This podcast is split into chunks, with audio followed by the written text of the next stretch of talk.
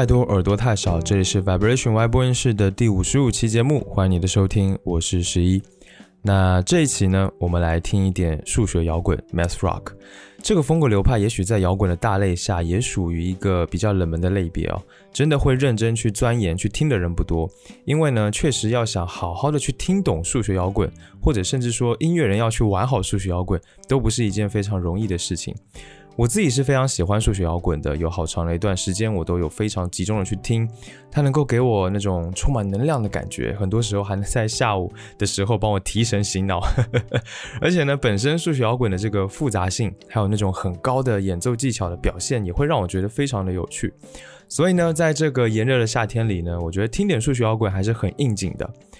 这期节目呢，我会简单的解释一下数学摇滚是什么，然后稍稍的提及它的一些历史，还有呃，可能我觉得比较重要的事情吧。嗯，接着呢，挑选一些比较经典的、重要的，而且我自己喜欢的风格代表专辑来分享给你。但我不会再讲的那么细了，因为有一些历史的东西啊，或者什么乐理的东西啊，听起来是比较枯燥乏味的。我会简单的带过，你大概知道一些就可以了。重点呢，还是听我挑选的一些歌曲，呃，就比较适合入门。另外要特别提的是呢，哪怕我会说的比较简单，但是我对于数学摇滚的一些叙述，其实也都不是那么精确的。因为关于这方面的资料，尤其是在起源啊、历史啊这个层面的资料，都并不是非常非常有权威性的。呃，现在也很难找到一个非常完整而且清晰的文献。所以呢，我讲的也许某种层面上来说，有可能是不对的，很可能只是我的个人的主观臆断。所以呢，这个大家要注意一下。好了，那开场的废话就说到这里，下面就让我们开始今天的音乐之旅吧。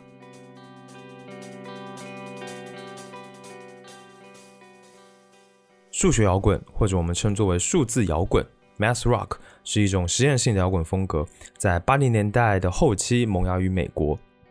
那现在我们听的数学摇滚呢，大多都会融合这个后摇滚、前卫摇滚、电子音乐。或者甚至是噪音摇滚等等等等的元素，所以你会发现呢，现在的数学摇滚已经和大多数的音乐风格流派一样，是不停的在和其他流派的音乐做融合，并且创造出新的东西的。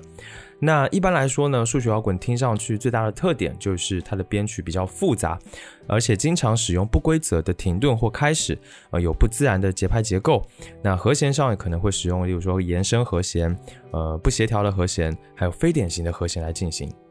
上面这段叙述听上去很抽象，嗯，我不细讲，但是我可以讲三个我觉得最重要的，应该可能也是最容易理解的特点。首先呢是节奏，这应该算是最重要的，而且最有标志性的，也是为什么这个风格流派会被称作为是数学摇滚的原因。呃，数学摇滚的节奏是非常不规则的嘛，那这一点呢就体现在节拍上，大家最熟悉也最常见的拍号是四四拍。那数学摇滚呢，会出现很多不太常见的、复杂的、呃特殊的，例如说七八拍、十三八拍、九八拍之类的为主导，嗯，或者甚至把这些不同的拍子结合到一起。简单说一下哦，四四拍是什么意思？就是 一点小乐理，非常非常简单，对，就是一个小节里面有四拍，每个四分之一音符是一拍，那就会变成说一二三四，一二三四。那比如说九八拍，就是一个小节里面有九拍，每一个八分音符是一拍，那都是一个小节，但是呢，九八拍就会变成是一二三四五六七八九，一二三四五六七八九，嗯，大概是这个感觉吧，呃，可能也不是很也不是很精确啊，但你们大概了解一下就可以了。那这些不太常见的、特殊的、复杂的拍号会被结合到一起，放到乐曲里面。所以呢，数学摇滚一般都是把歌曲的节奏会做很多的解构、重塑还有融合的。那第二个特点就是数学摇滚整个歌曲的结构也是不一样的。一般来说呢，我们常听见的歌的结构会，比如说是嗯主歌、副歌、主歌、副歌，然后一段间奏，再来回到副歌。那大概是这样的一个结构，但是呢，数学摇滚完全是打乱的，你几乎听不出来它有一些什么很明显的结构，而且呢，你可能也会比较少听见重复的段落。那最后一个第三个特点就是数学摇滚一般都是纯器乐的，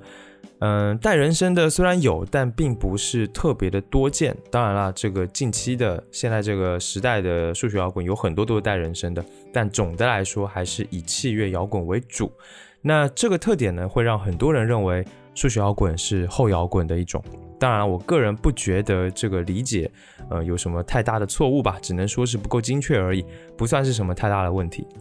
那上面这三点大概就是数学摇滚的特点了，你大概理解一下，能感受到就行了。那数学摇滚最早是怎么出现的呢？现在我们一般认为，呃，数学摇滚是脱胎于前卫摇滚当中的。那前卫摇滚其实也是一种实验性的摇滚嘛，其中最典型的，被公认为是鼻祖，或者说是数学摇滚最根源的历史开头的，就是英国乐队 King Crimson 的第一张专辑《In the Court of the Crimson King》。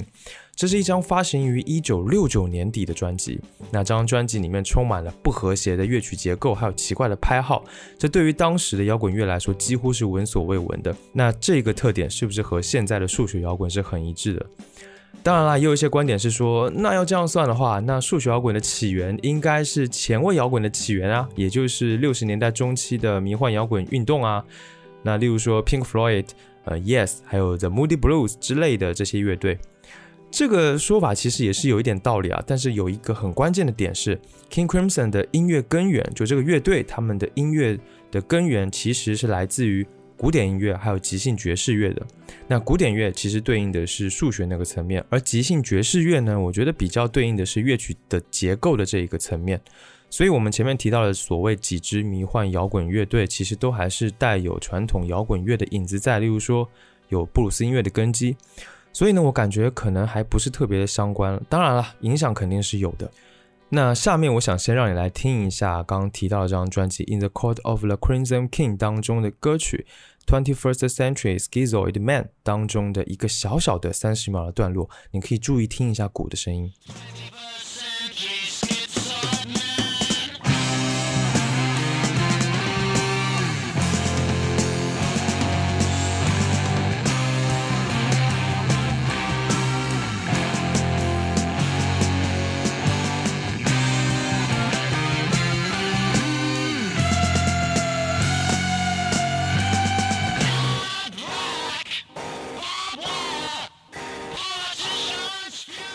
是不是大概能有点感觉？那前卫摇滚对于这种奇特的乐曲结构和拍号的尝试呢，后来也影响到了朋克音乐。在非常早期的朋克乐队当中，有一支创立于1976年的叫做 Black Flag 的乐队，在1985年的时候呢，录制了一张名为《The Process of Waiting Out》的器乐专辑，被称作为是。很可能是第一张数学摇滚专辑。那这张专辑除了体现前卫摇滚对早期朋克音乐的影响之外呢，也初步构建出了数学摇滚这个概念。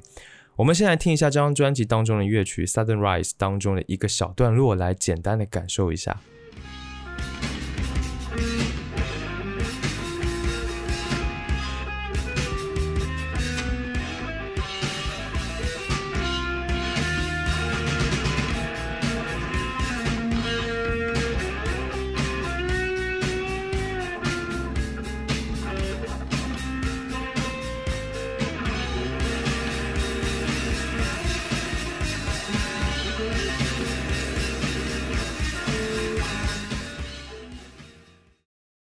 当然了，在七十年代和八十年代之间，其实发生了非常非常多的事情，有很多不同风格的乐队，很多音乐人的尝试，大大的发展了不协调的且结构复杂的音乐。这些呢，都对数学摇滚的出现有所贡献，但实在是太复杂而且很细碎，所以呢，我就不在这里多说了。接下来，我们先直接来到九十年代之前一点点的时间，那我们来提一下这个数学摇滚 （math rock） 这个词的出现。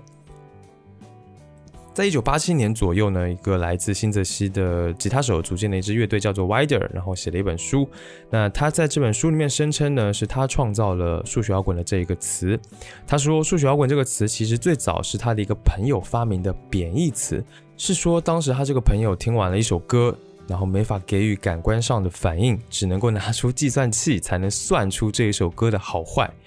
这个其实这个评价其实就是一种贬低嘛，就觉得这种不协调、结构复杂的音乐实际上没有什么实质的意义或者实质要表达的含义。那虽然是一个可能是玩笑，但是呢，math rock 这个词确实能够非常好的概括或者是描述这一个种类音乐的一个词，所以呢就开始被人用起来了。再来，我们进入到九十年代这个时期呢，有一张特殊的专辑，我觉得也很值得提啦，就是被称作为后摇鼻祖的乐队 Slint 发行于一九九一年的专辑《Spiderland》。这张专辑呢，我曾经在聊后摇滚那期节目当中有重点提到，因为这张专辑，嗯，也被认为是数学摇滚风格必不可少的一张专辑。那主要的影响呢，主要是在音乐的结构上。所以这一点来说，数学摇滚和后摇滚确实是有相像的地方，毕竟他们的源头之一都是 Slint 这张专辑嘛。然后呢，大概从一九九三年开始，数学摇滚这个词就被用来形容这一类的音乐风格了，并且这个时期呢，也开始掀起了第一波有关数学摇滚的浪潮。那代表的乐队可能包括像 Povo、Chavez，还有 Shellac 等等的乐队。数学摇滚终于崛起了，并且进入了发展期。那后续的历史，我想不必太多说了。一些更具体的风格的形成，还有一些代表作，下面我们一边听歌一边说。嗯，然后呢，再简单说一下数学摇滚发展到现在，基本上有这么几个地区是比较厉害的，一个就是它的起源美国。呃，还有就是英国，再来就是日本，这几个国家是特别特别厉害的，因为比较有积淀。然后呢，就是中国和中国台湾地区也是有零零星星的一些乐队也值得听的。总之说到这里，我想数学摇滚大概是一个什么样的东西，你也许是能稍微了解了一些。我说的非常省略并且简单，如果你真的很感兴趣，你可以去看一下这一期节目的 show notes，我会把一些参考的文献放在上面，你可以仔细的去看一看，去学习一下。那听我说了这么多，下面我们就直接来听歌吧。我挑选了十张我特别喜欢的数学摇滚专辑来分享给你，并且呢，我会按照专辑出现的时间顺序来排序，简单的介绍一下乐队和专辑本身，啊，聊一聊听感，并且呢，播放专辑当中的一首歌来一起听。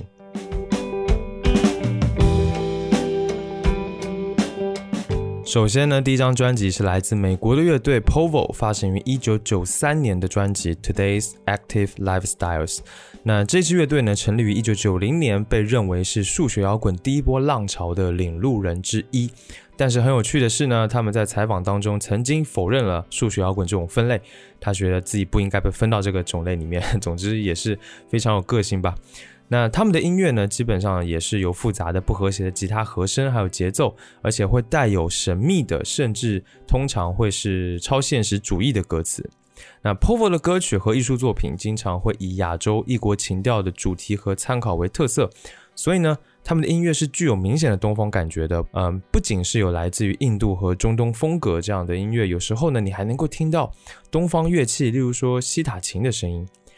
那这张专辑呢？我觉得对于想要入门数学摇滚、了解早期数学摇滚的人来说呢，可以说是非常合适的一张专辑。他们在这张专辑当中采用了双吉他的配置，展现了一个数学摇滚作品应该有的结构还有技巧。尽管都不是非常复杂激烈的那一种，但依然很有数学摇滚的特点，也算是一张我觉得标杆式的经典专辑吧。这张专辑当中的第一首歌。Thermal Treasure，我很喜欢，每一次听呢都会抖腿抖到要弹出座位。那这首歌的吉他和声很有意思啊，两个吉他的声音和听上去比较简单的鼓声，反而是营造出了一个很不错的动态感。下面让我们来听这一首歌吧。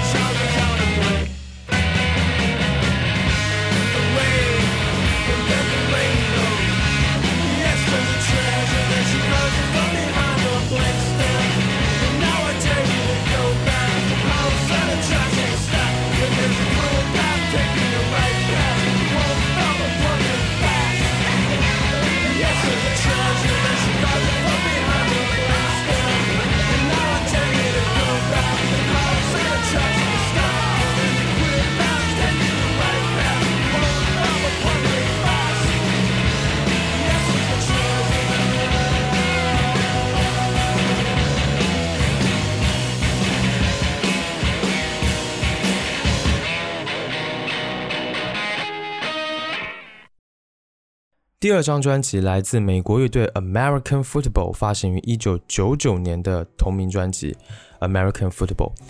这支乐队可以说是非常非常传奇了，被视为是九零年代后期最具指标性的数学摇滚，同时呢，也是奠定了这个 emo 曲风的非常重要的推手之一，影响了 Toe、Light 还有大象体操等等的这些亚洲乐队。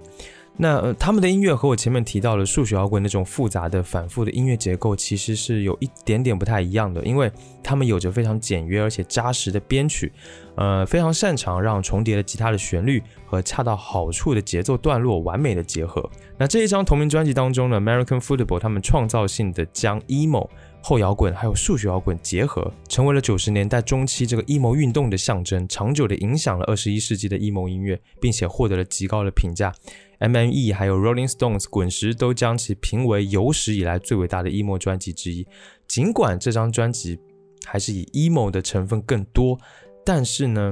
嗯，如果有人问我说想要知道什么是数学摇滚，我很有可能会直接把这张专辑丢给他听，然后告诉他说：“哎，这张专辑就是数学摇滚，因为这张专辑实在太适合入门了。它有温润如水的吉他音色，有非常清爽干脆的鼓声，然后这种优美动人的和弦的走向和旋律一点都不会把人拒之门外，这也是我特别喜欢他们的原因。所以呢，如果你经常听日系摇滚，你可以从很多的金曲里面可能可以找到他们音乐的影子，有简单的和弦，然后温润的音色，营造出的。”这个氛围就很像是，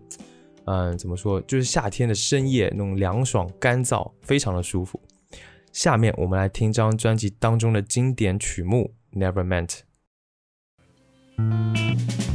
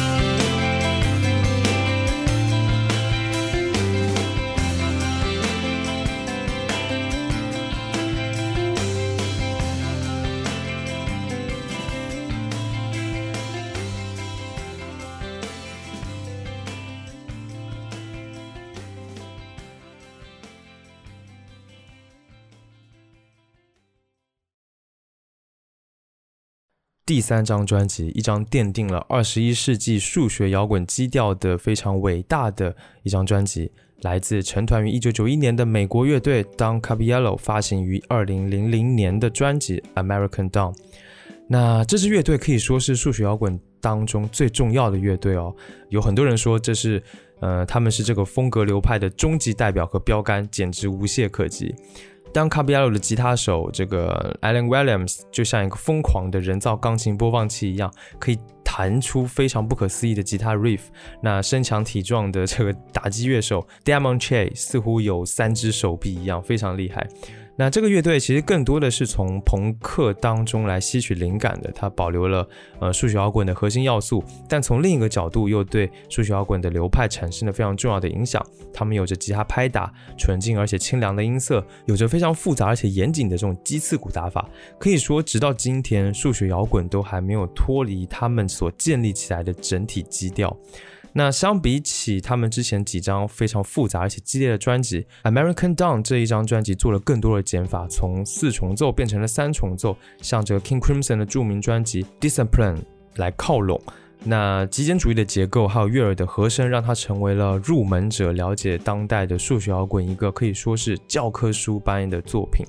下面呢，我想让你来听这一张专辑当中一首。长达九分钟的歌曲叫做《Once All Over the Place》。那这一首歌呢，以吉他和贝斯开场，用不同的拍点弹奏出相同的旋律。从四分五十五秒开始呢，就由鼓来独奏，来担当一面的主旋律，搭配重复旋律段落的这个吉他来当做背景。长达约一分钟的 solo，然后等着你的是以贝斯为主线的组合。接着是吉他，接着再联合奏出和前半段相差甚远的热情奔放。总之呢，这是一首非常奇特、非常好听的歌。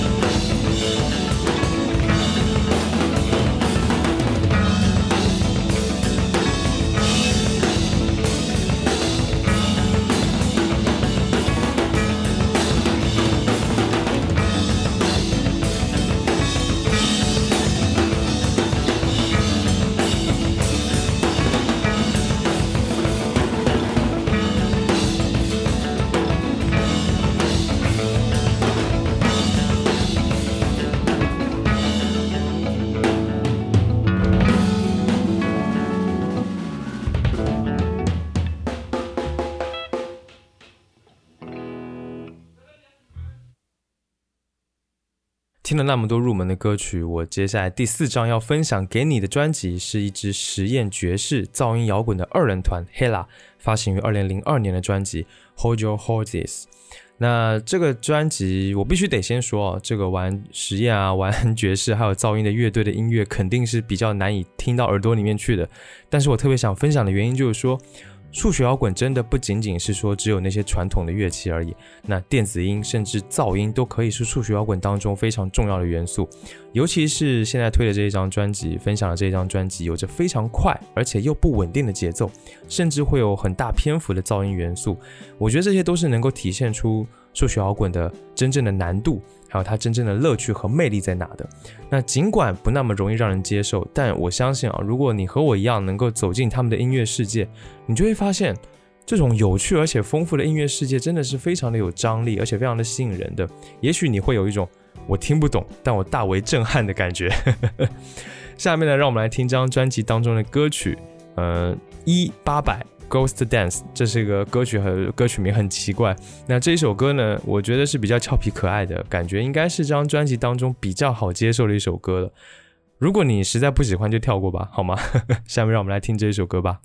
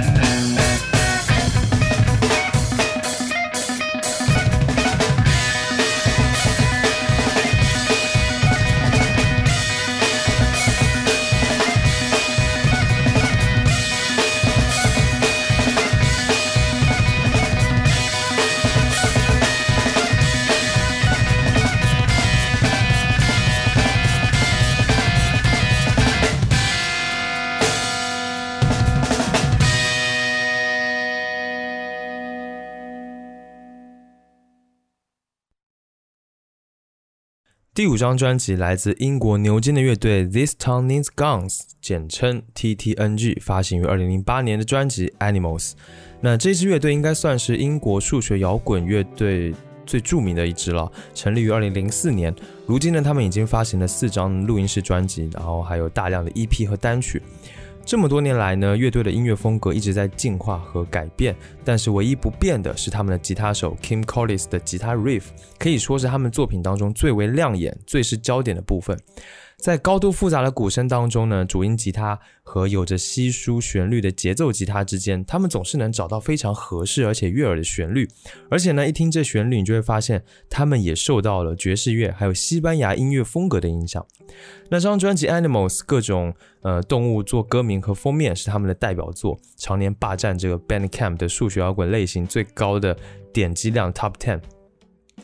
据说他们在创作这张专辑的时候呢，因为嫌给这个乐曲起名字太麻烦，所以呢干脆就用动物的名词来命名自己专辑里面的所有歌曲。结果呢，要给专辑起名的时候就发现，哎，歌曲名全是动物，那干脆专辑名就叫做 Animals 吧。总之感觉非常的随意，所以呢，我也不太觉得他们的乐曲和这个动物之间真的有什么关联啊。下面呢，我想让你来听这张专辑当中的歌曲《Bam Boom》。那这一首歌的吉他真的太好听了，开头的部分你就能够听到很明显的节奏落差的变化。然后呢，在复拍的节奏当中呢，又出现了人声的这个旋律，组合起来听起来真的很奇怪、很怪诞，但是呢，又有一种莫名的和谐的感觉，非常非常的 Math Rock。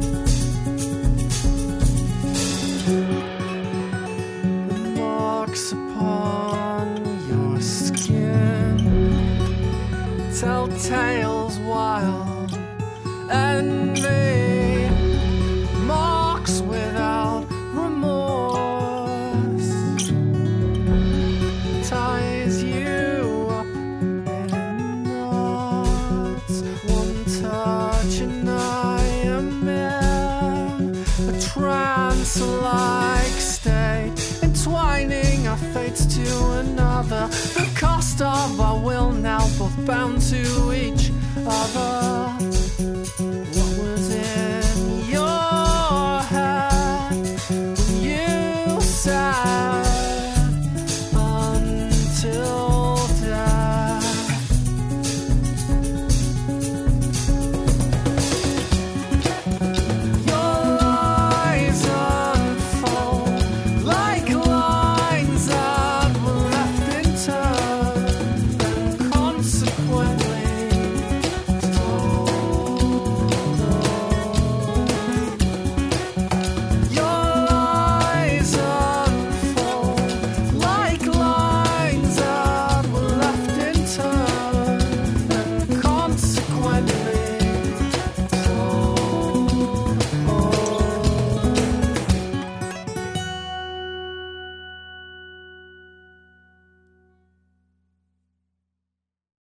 这张专辑呢是来自日本的乐队 Nuido 发行于二零零九年的同名专辑。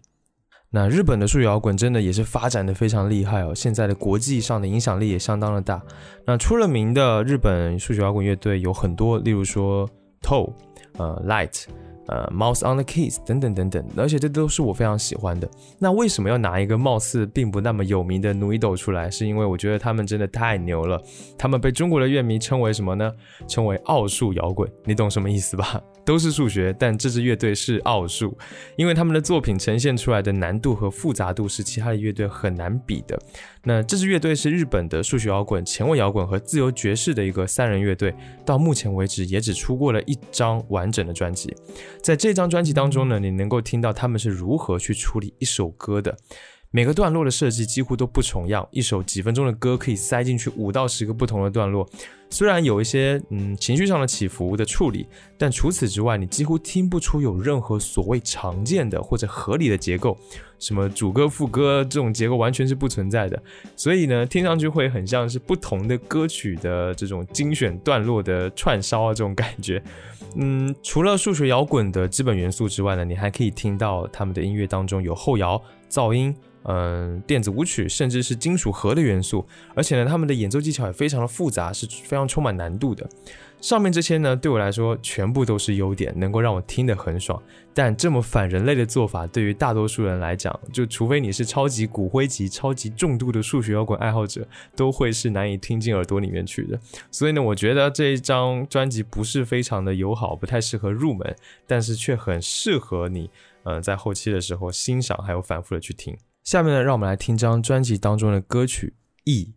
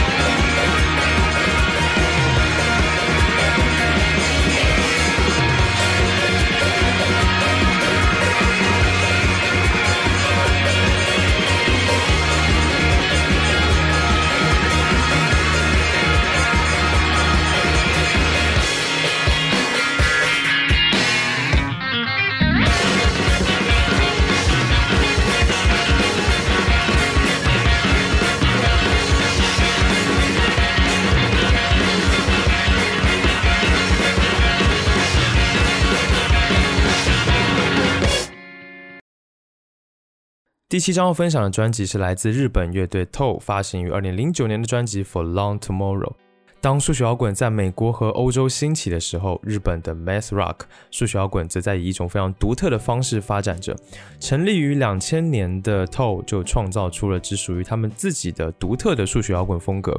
扩展了数学摇滚的边界，影响了后来无数的乐队。不过呢，有时候对于他们是否属于数学摇滚，其实是存在争议的，因为他们的曲目通常是四四拍，所以呢，有一些闲得慌的人呢，就会不承认他们是数学摇滚，而是将他们归类为后摇滚或者融合爵士的类别当中。那他们的音乐其实是有流畅的旋律，有灵活多变的节奏，还有轻松的曲风，以及只属于他们自己的独特的音色，还有乐曲结构，让全世界的乐迷都为之着魔。而他们极富感染力的现场表演更是让人折服。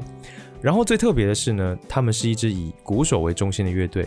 嗯，一般来说呢，我们在现场看乐队演出的时候，我们大家的焦点都会集中在主唱身上，或者是吉他手身上。然后呢，这几个吉他手或者是贝斯都会背对着鼓手面对观众。那一场下来呢，鼓手的镜头基本只有百分之二十吧。但是呢，如果你看过透他们的现场演出，你就会知道他们的站位非常的特别，吉他和贝斯手三个人会面对着鼓手。然后观众会围成一个圈，点头对着数拍子。那乐队的鼓手叫做博仓龙史，是整个乐队的灵魂人物。他有着非常高超的演奏技巧，富有激情，而且非常的有创造力。但他的技术流不只在于速度感，而是引入了一种独特的打鼓方式，创造出了他非常具有旋律感的节奏。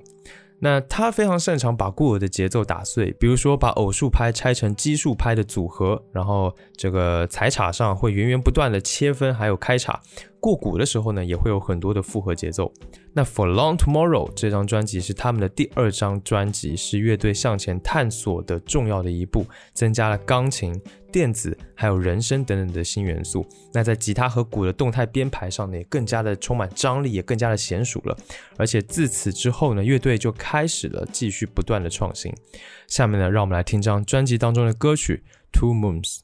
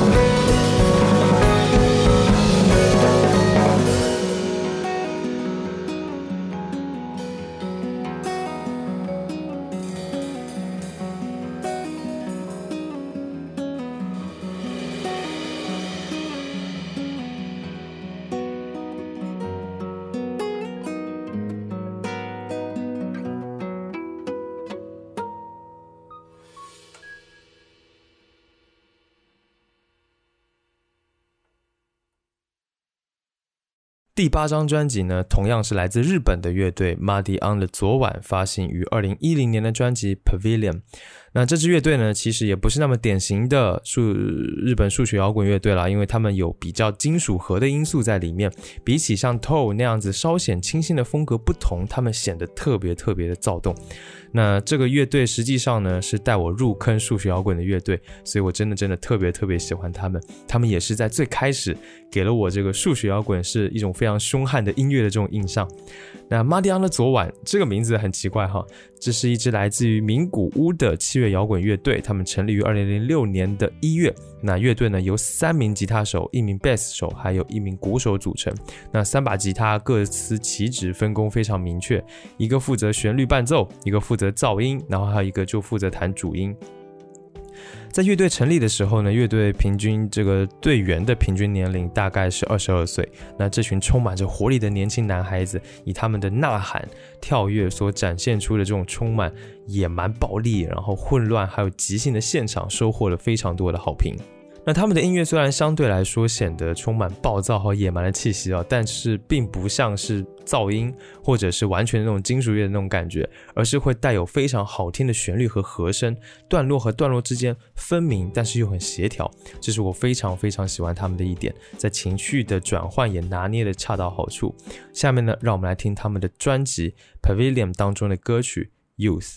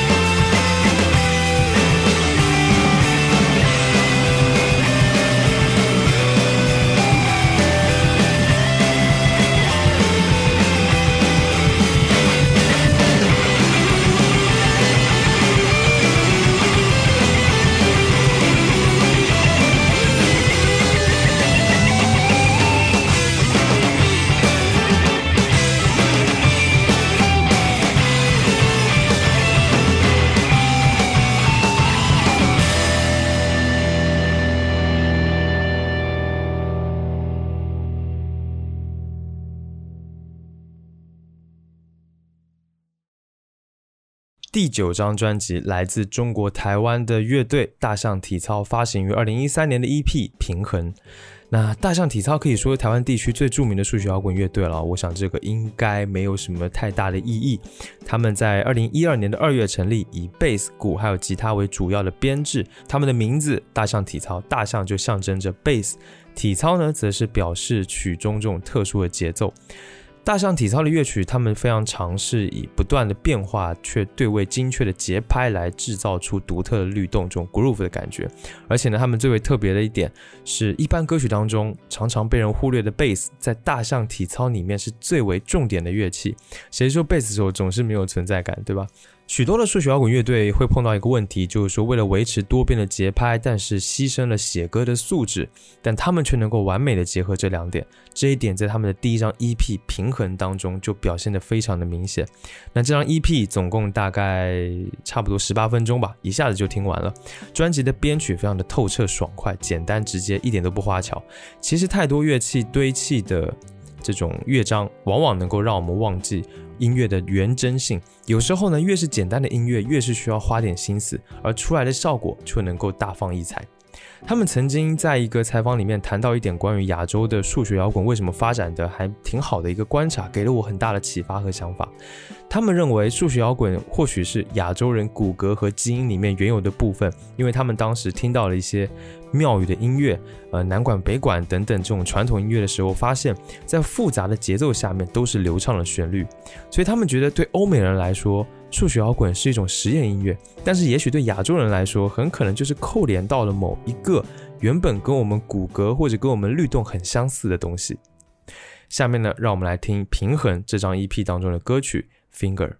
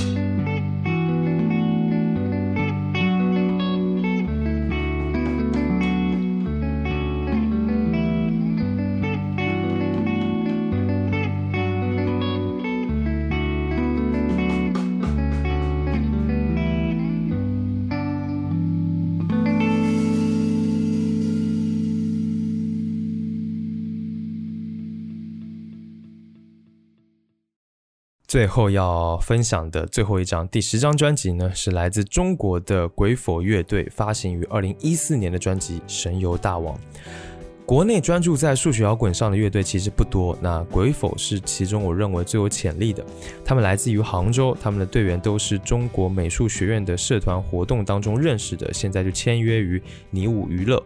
他们的乐队的名字取自于一个词，叫做 Gravenage。意思是看不懂的笔记，潦草的处方，这和他们最初写歌的状态很像，一切都是这种恍神随性的状态。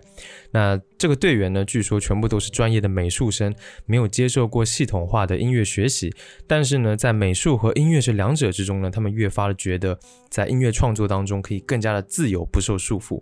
他们曾经说自己玩的是四肢不健全的音乐啊，就是没有传统意义上所谓的主歌副歌，也违背着听觉逻辑的常态，就好像是你打开了一扇门，却发现门后面是一堵墙。那这种画面产生的戏剧感，就大大的超越这首歌本身。那他们最近也出了新专辑。如果呢你感兴趣的话，可以去找来听一下。下面呢就让我们来听他们这张 EP《神游大王》当中的歌曲《Pulse》。那这首歌听着构成非常的简单，很好接受，但是旋律还挺洗脑的，而且真的有一种中国乐队独有的那种旋律的感觉，还挺好玩的。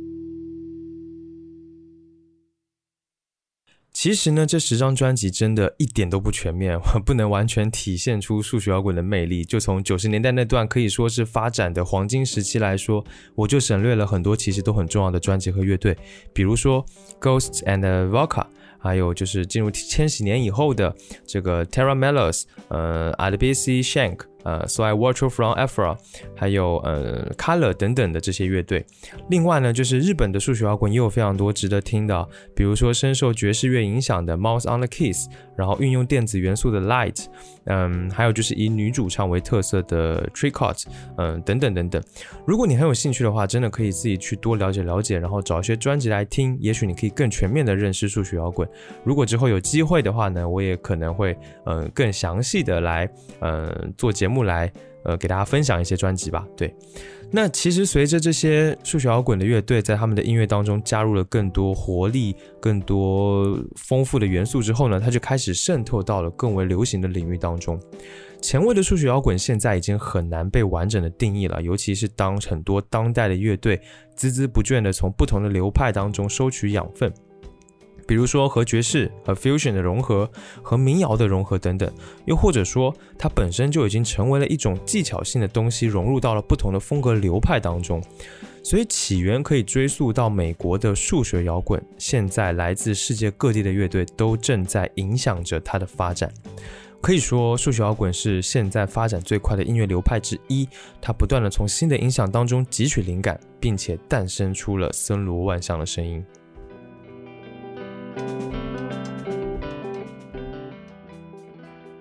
好了，今天的节目到这里也差不多到了尾声了。感谢你收听 Vibration Y 播音室。本节目是一档音乐爱好者、乐迷的视角去分享音乐的播客节目。我想用自己微薄的力量，让你能够听到更多的、更丰富的音乐。加入听众群的方法在官网和 Show Notes 当中，欢迎前去查看。官网地址是 Vibration 横杠 Radio.com，V I B R A 横杠 R A D I O 点 C O M。不论你有什么样的感受或者意见，或者有什么想听我聊聊的话题，都欢迎评论留言或者发 email 给我。email 地址在 Show Notes。当中可以看到所有的留言呢，我都会查看，并且尽量的一一回复。最后呢，让我们在日本乐队 Light 发行于二零一六年的专辑 Cubic 当中的歌曲 D 当中来结束今天的节目。期待下次见面，一起听更多的好音乐。